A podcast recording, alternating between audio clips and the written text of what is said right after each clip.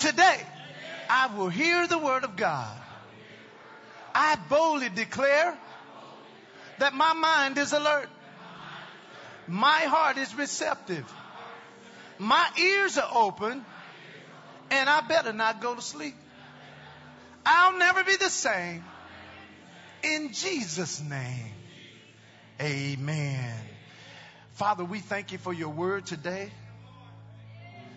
because we need you. We need your word because it's a lamp unto our feet. It's a light unto our path. And as I step back, I thank you for the anointing of the Holy Spirit to step up to minister grace to the hearers of your word. I thank you for signs, miracles, and wonders following our lives. I thank you for healing flowing through our minds and our bodies. And Lord, I declare now that our lives will never ever be the same after having heard the word of truth. And it's in Jesus' name I pray. Let everybody say amen. Amen. amen. Give the Lord a hand clap as you take your seats.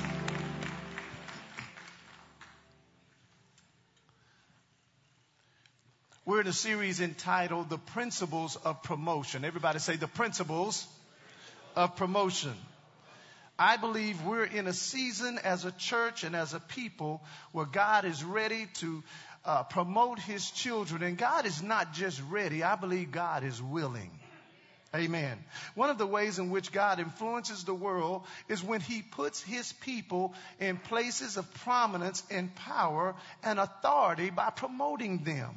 So just look at your neighbor and say, I'm looking for a promotion. so I'm teaching this series so we can understand what promotion is, know how to position ourselves for it, and then finally understanding why God wants to promote us. So if you're taking notes, our lesson title this morning is really different, but it still ties into promotion, and that is serving your way to healing serving your way to healing. And if you have your Bibles, find Psalm 75, verse 6. That's, that's been our foundation verse. Then we're going to go over to Luke chapter 17, verse 11. And then we're going to move to Hebrews chapter 13, verses 20. That was Psalm 75, 6. Luke chapter 17, verse 11, and then Hebrews chapter 13, verses 20. Now, we started our series by pointing out that God is a God of principles, protocol, and promises. Everybody say principles, protocol, and promises. And of course, the principle is what God wants us to do. The protocol is how he wants us to go about doing it. And the promise is the reward that he gives us as we follow his protocol. Now, this is important to know because some people believe that God only promotes special people or favors certain people, and that's not the case when it comes to promotion.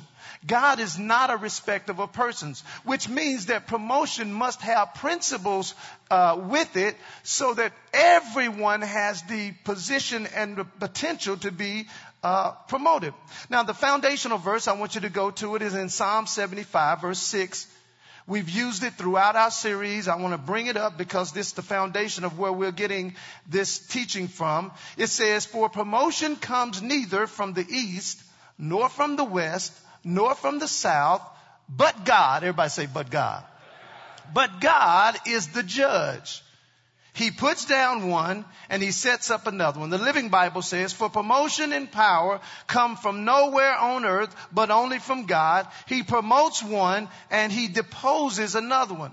Now we learned that the word promotion in the Bible means to raise up, to exalt, and to lift up oneself or to lift one up. So as far as believers are concerned, according to Psalm 75, promotion or advancement does not start with my boss. It doesn't start with my supervisor. It doesn't start with my organization. It actually starts with God. Can I get an amen from the saints? So what criteria does God use to determine who gets promoted and who doesn't get promoted? Well, we learned based on Psalm 75 that God is the judge. Everybody say, here comes the judge. God is the judge and we learn that he's judging our hearts. And so the first principle that we looked at in order for us to get in position for promotion is that our hearts and our, our heart attitude and our conditions of our heart must be right for promotion to come. So, uh, Psalm, uh, 1 Samuel 16, 7 is where, uh, to me, it, it exemplifies what this actually means as far as our hearts are concerned. Because it says in uh, 1 Samuel 16, the latter part of the verse, it says, For the Lord sees not as man sees, for the Lord looks on the outward appearance, but man looks on the outward appearance, but the Lord looks where? He looks on the heart. So man looks on the outside, God looks at the heart. So your heart is the gateway to your success. Now the second principle we looked at last week, which was serving, uh, it also triggers promotion to take place in our life. And we saw that in the life of Joseph, one of the things that Joseph did that we discovered is that he served people in his life. He served Potiphar, he served Pharaoh, and when he did, it positioned him for promotion. Amen. Now in Genesis 39, 4, you don't have to turn there, but this is what it says. And Joseph found grace in the sight, uh, uh, in the sight of uh, who he was serving. In this case, it was Pharaoh. And he served him and he made him overseer over his house and all that he had put his hand. So Joseph was promoted. Everybody say promoted. Joseph was promoted after he began to serve. Now we saw that Joseph's gift, which was to interpret dreams, his gift, watch this now, made room for him after his serving got him in the room. It was his service to others. It was his service to Potiphar. It was his service to Pharaoh that put him in the room. And then his gift, which was interpreting dreams, made room for him. And uh, the Bible says in Proverbs 18, 16, a man's gift makes room for him and brings him before great men. So a man's gift expands the room, but our service is what gets us in the room. Now last week, uh, and everybody say he's finished reviewing. Last week I made a statement and I said, it can be your time, but not be your turn. And I used David as an example because it was time for David to be anointed as king, but it wasn't his turn to actually be king yet. And so uh, here's the question that I believe is worth a million dollars. Here's the million dollar question. What do you and I do between knowing our calling and waiting until it's our turn to do it? You know what we're supposed to be doing? We're supposed to be serving. Amen. And uh, this is how I discovered what I'm called to do even today. Everybody say years ago. Years ago, I was part of a small ministry where I got probably 90% of my foundational teaching as a person, and now it has really, you know, helped me as a foundation of, of being a pastor. But I was a part of a church in Ohio. It was a small church, and uh, uh, when I when I discovered God's call in my life, I was praying one day and the Lord told me He wanted me to preach the word. Well, you know, I didn't I didn't want nobody to know about that because I didn't want to be a preacher. I mean, you have to be crazy to just want to be a preacher. I mean, you really do. You, you, you called or you crazy? One of the two. So uh, finally, after just wrestling with God for probably two or three weeks, I went and told my pastor, and he said, "You know, God told me you were going to be a, you were going to preach His word. I just didn't say anything to you, and I'm glad He didn't because now when when you have to stand up for your call, it's not based on what somebody told you; it's based on what God told you. So, long story short, I started going with my pastor to the prison ministry. Uh, he was uh, he would go every Monday and preach at the prison, and uh, so I went with him to accompany him. And and uh, man, I I went and and and man, it was just an excitement in me to want to teach the word. But but watch this, it, it was my time because God called me, but it wasn't my turn. So man, I'm telling you, I was itching, I was itching and I was just waiting for my pastor to just let me teach on one of those Mondays and he never did. I mean, I mean, I went Monday, I went faithfully and I got to the point where I had to go to the prison to support him and not for me to get an opportunity. I'm to let that sink for just a minute. I mean, why are you really serving? You know, in Walmart, they have these lines where you serve yourself. Sometimes people serving because they serving themselves. Well, uh, after, I don't know, probably a year or two went by, and finally he asked me to teach one Monday because he wasn't able to make it. And then eventually, guess what? He allowed me to take over that Bible study. What's my point? My point is, it was my serving at that time, him, and serving those inmates that, watch this, opened up a room for my gift to be used. Amen. And I discovered that there are areas that the enemy uses to keep God's people from serving or from maintaining a positive attitude about serving. Because I've learned that uh, it's a fight in the church world to stay positive. Amen. Spiritual, emotional pain. These are three areas that the enemy fights the average Christian. Emotional or spiritual pain, personal problems, and negative perceptions. I'm going to say those three again. Spiritual and emotional pain, personal problems, and negative perception. These are three areas that the devil fights the average Christian. And what most people don't know is that healing, listen to me, comes as we serve and not as we sit. I'm going to say that again. Most people don't know that healing comes as we serve and not from us sitting. This is why the devil does not want you to let go of your past church problems. He doesn't want you to let go of your negative perceptions about church or church people or even spiritual leadership. And most of our perceptions as people about church was wrong from the beginning anyway. Amen. For some reason we came to church with the perception that because, watch this, we're supposed to believe in the Bible, that everyone in the church is living according to the Bible. Look at your neighbor and say, he ain't talking to nobody in here. Now look at him again and say, but he's talking to you though. For some reason, our expectations of church people and how they are supposed to act are on the Jesus level when no one will ever be able to live up to the Jesus level but Jesus. What's really sad is that we come into the church expecting everybody to be this perfect Christian, but we're not. Amen. We expect others to live by the book while we give ourselves grace to make mistakes. We judge others on what they said and what they do, but we judge ourselves based on our intentions. Just look at your neighbor say, he's coming down your lane in a minute. He's coming. It's amazing to me how we can let go and forgive negative work experiences, but we can't let go of a negative church experience. And I've discovered why. Ask me why. It's because the enemy knows that it is through our serving that healing and wholeness comes, and we will never properly serve if we never get that right. So here's a take home statement I want you to write down quickly. Here's a take home statement. Healing comes as we serve and not as we sit. Healing comes as we serve and not as we sit. And I'm going to prove it to you and I'm going to show you through scripture that sometimes, you know, I know you, it's, it's okay. When people are toxic, they may need to sit down. But sometimes you got to sit through. I mean, you got to fight through and you got to serve through how you feeling.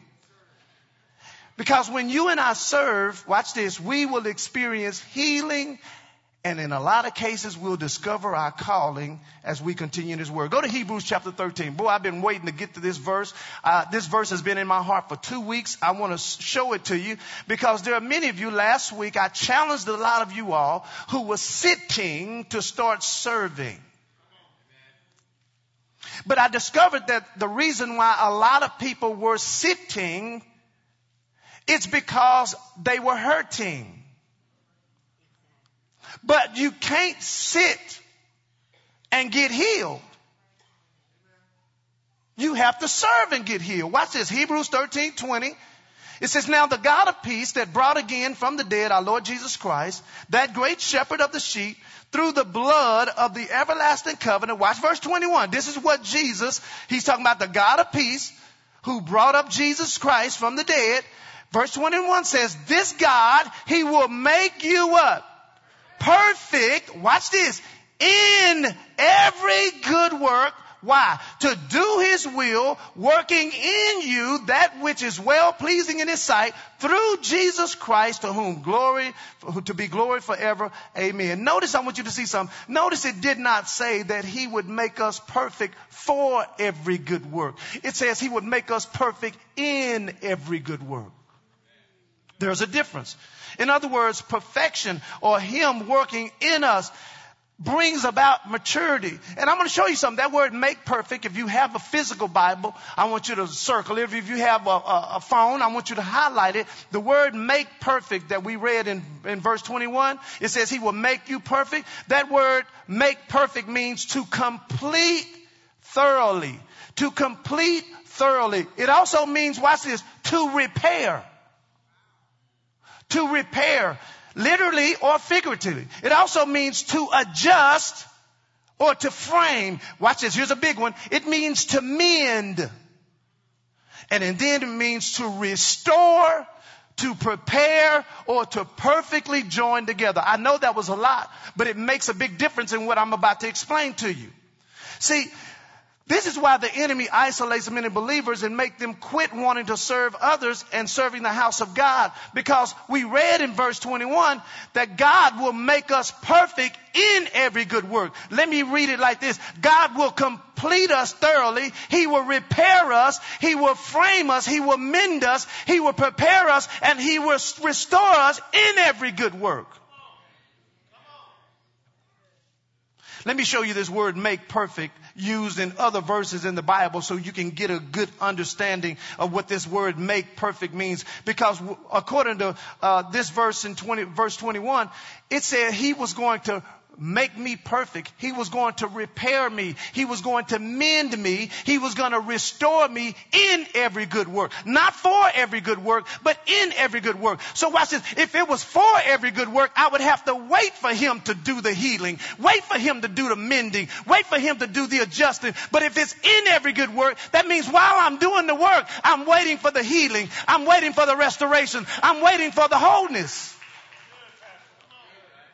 Watch in Matthew chapter 4 verse 21. It says, and going on from there, this is Jesus, he saw two brothers, James the son of Zebedee and John his brother in the ship with Zebedee their father and watch what they were doing. They were mending their nets. The word mending there is the same Greek word for the word make perfect over there in uh, verse 21 of Hebrews. So what he was saying is God will make you perfect. Watch this. He will mend you in every good work. Watch Matthew chapter 21 verse 16. We find this word mending or make perfect again. It says in verse 16, and he said unto, uh, they said unto him, hear what you, what these say. And Jesus said unto them, yes, have you never read out of the mouth of babes and sucklings, you have perfected praise. The word perfected is the same Greek word. So while I am doing the work, God is perfecting me.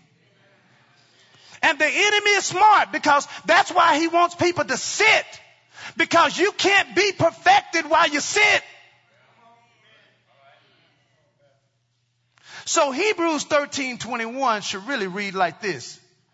Now the God of peace that brought again from the dead our Lord Jesus, that great shepherd of the sheep through the blood of the everlasting covenant, verse 21, he makes you perfect. He mends you. He perfects you. He perfectly joins you together and restores you in every good work to do his will.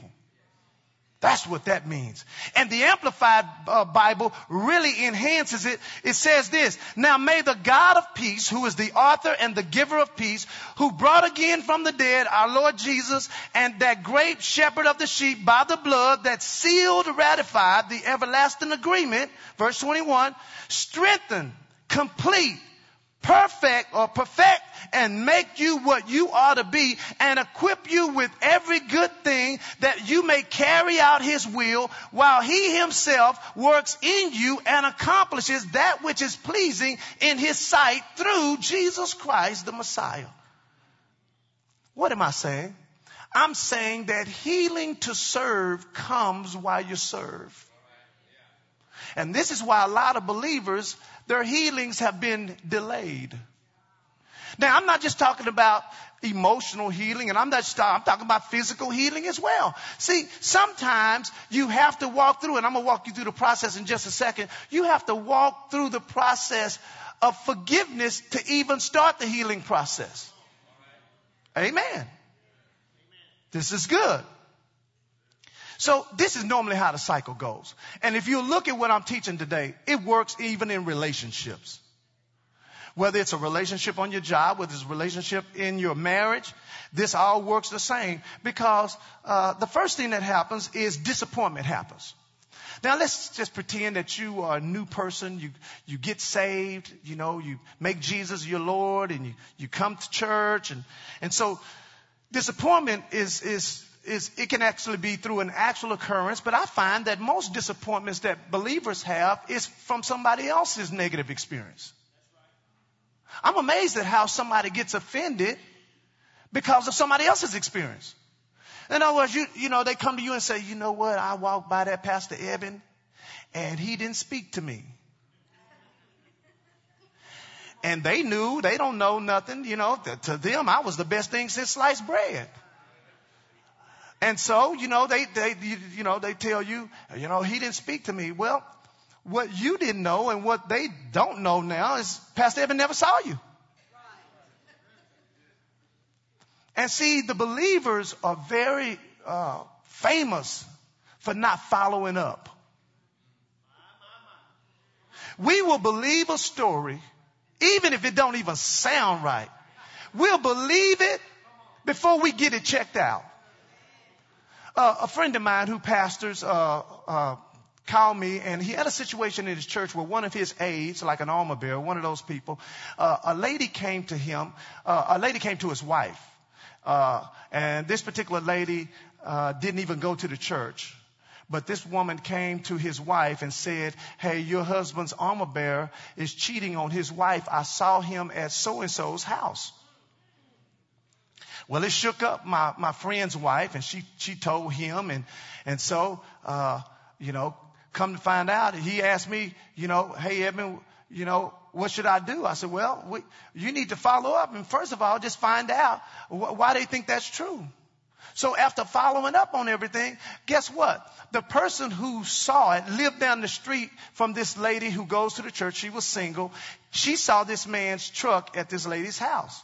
Okay? All right. So watch this now. After they followed up, come to find out the, the husband, the man, and his wife, they both agreed that he was mentoring the lady's uh, teenager. Okay, the, the wife knew where he was that day, and, it, and he didn't stay overnight. It wasn't even like he was there long, but they saw his truck and assumed.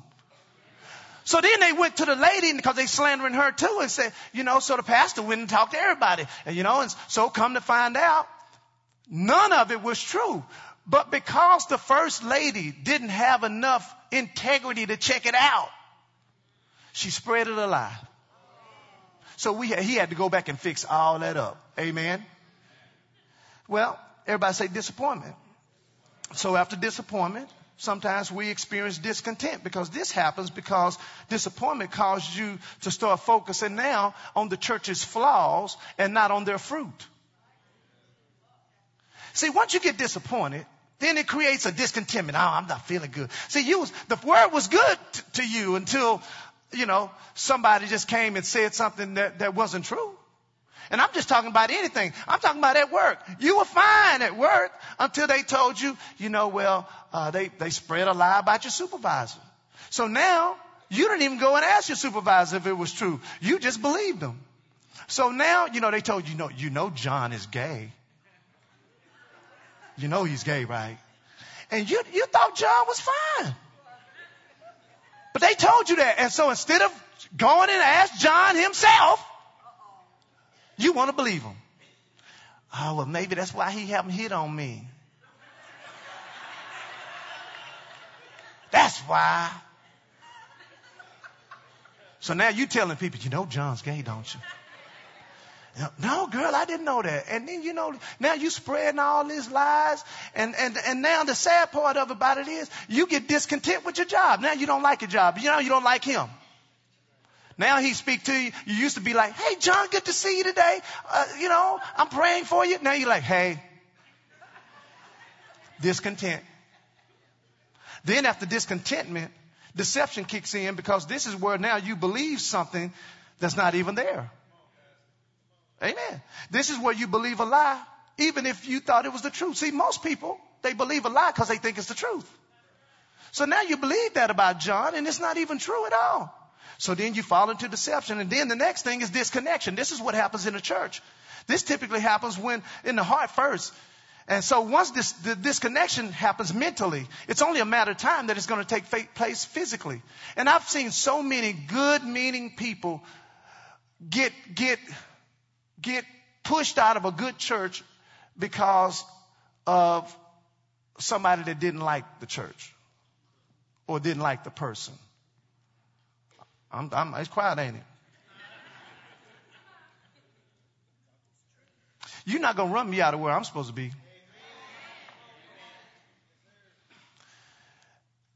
You know, never criticize somebody. I don't know why I'm on it because this is not the way I wanted to come out, but it's coming out this way. Never criticize somebody without having the whole story. The Bible even says if you have a problem with your brother and you can't resolve it, then bring somebody else with you. Amen. I've seen good church relationships get split up over carnal stuff. Amen. And once a person disconnects, then what happens is they become disabled. They may even leave that church. Not, you know, not this one, but they may even leave that church. But watch this. They left the place. They left, the, the, there was a change of location, but there was never a change of heart. So they stayed disabled. And this is where you find people who don't go to church no more. They drop out. They're, they're church dropouts. You know, God got some dropouts. Y'all know that? Yeah, they're, they're church dropout. Those are people who they, they used to go to church. And so now, you know, they, they don't anymore. But it all goes back to that hurt. And here's the thing. I'm trying to help some people because the devil will authorize you to sit instead of serve because he knows it's through serving that your healing comes. Now I'm going to reread this verse and then we're going to close right here. Hebrews 13, 21. God will make you perfect. He will mend you. He will perfect you. He will perfectly join you together. He will restore you in every good work. Watch this. To do his will working in you that which is well pleasing in his sight. Do you notice that God wants to restore us in every good work? Watch this to do his will. So when you and I are not involved in his body, we're not doing his will. How many want to do the will of God? Let me see here.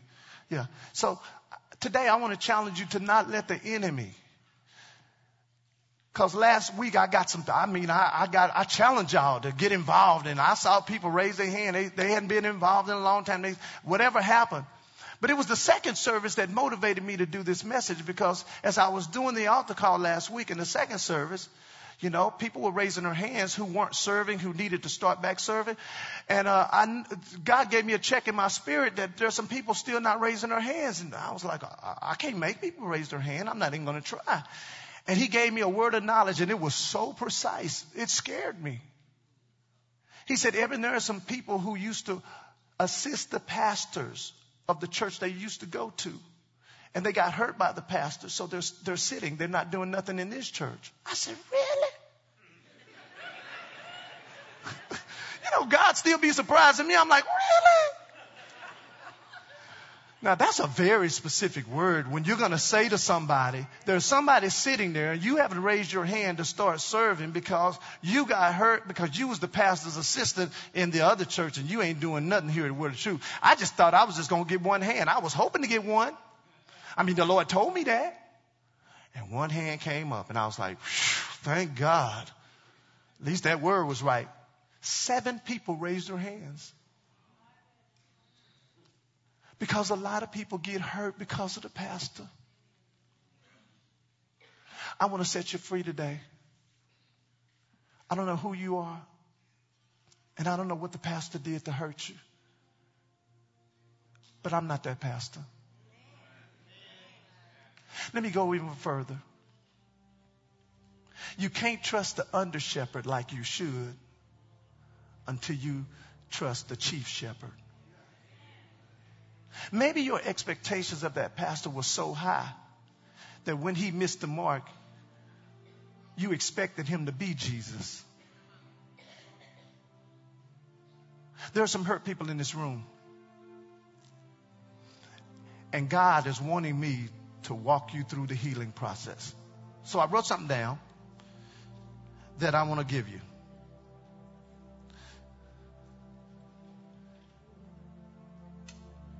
Listen, because there are some people say, well, how do I know I'm healed? Well, you know you're healed because the word says you are. By his stripes, we were healed. We are healed. But watch this. I believe I'm healed when I act like it, though. Two different things. I know I'm healed because the word says I am.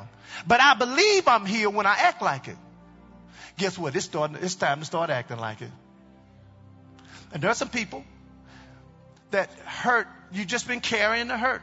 Whether this hurt is in a relationship. I'm talking to some people, you're married and you haven't been able to relinquish hurts from previous arguments and they piled up and you've swept them under the rug and now you're trying to figure out why you're so distant from your spouse. That distance has been created because you hurt. You haven't let it go. So today what we're going to do, we're going to let, we're going to let church hurt go today. Cause see, we can't move over to 8201 where Pharaoh has hurt people. Because God is going to send some hurting people.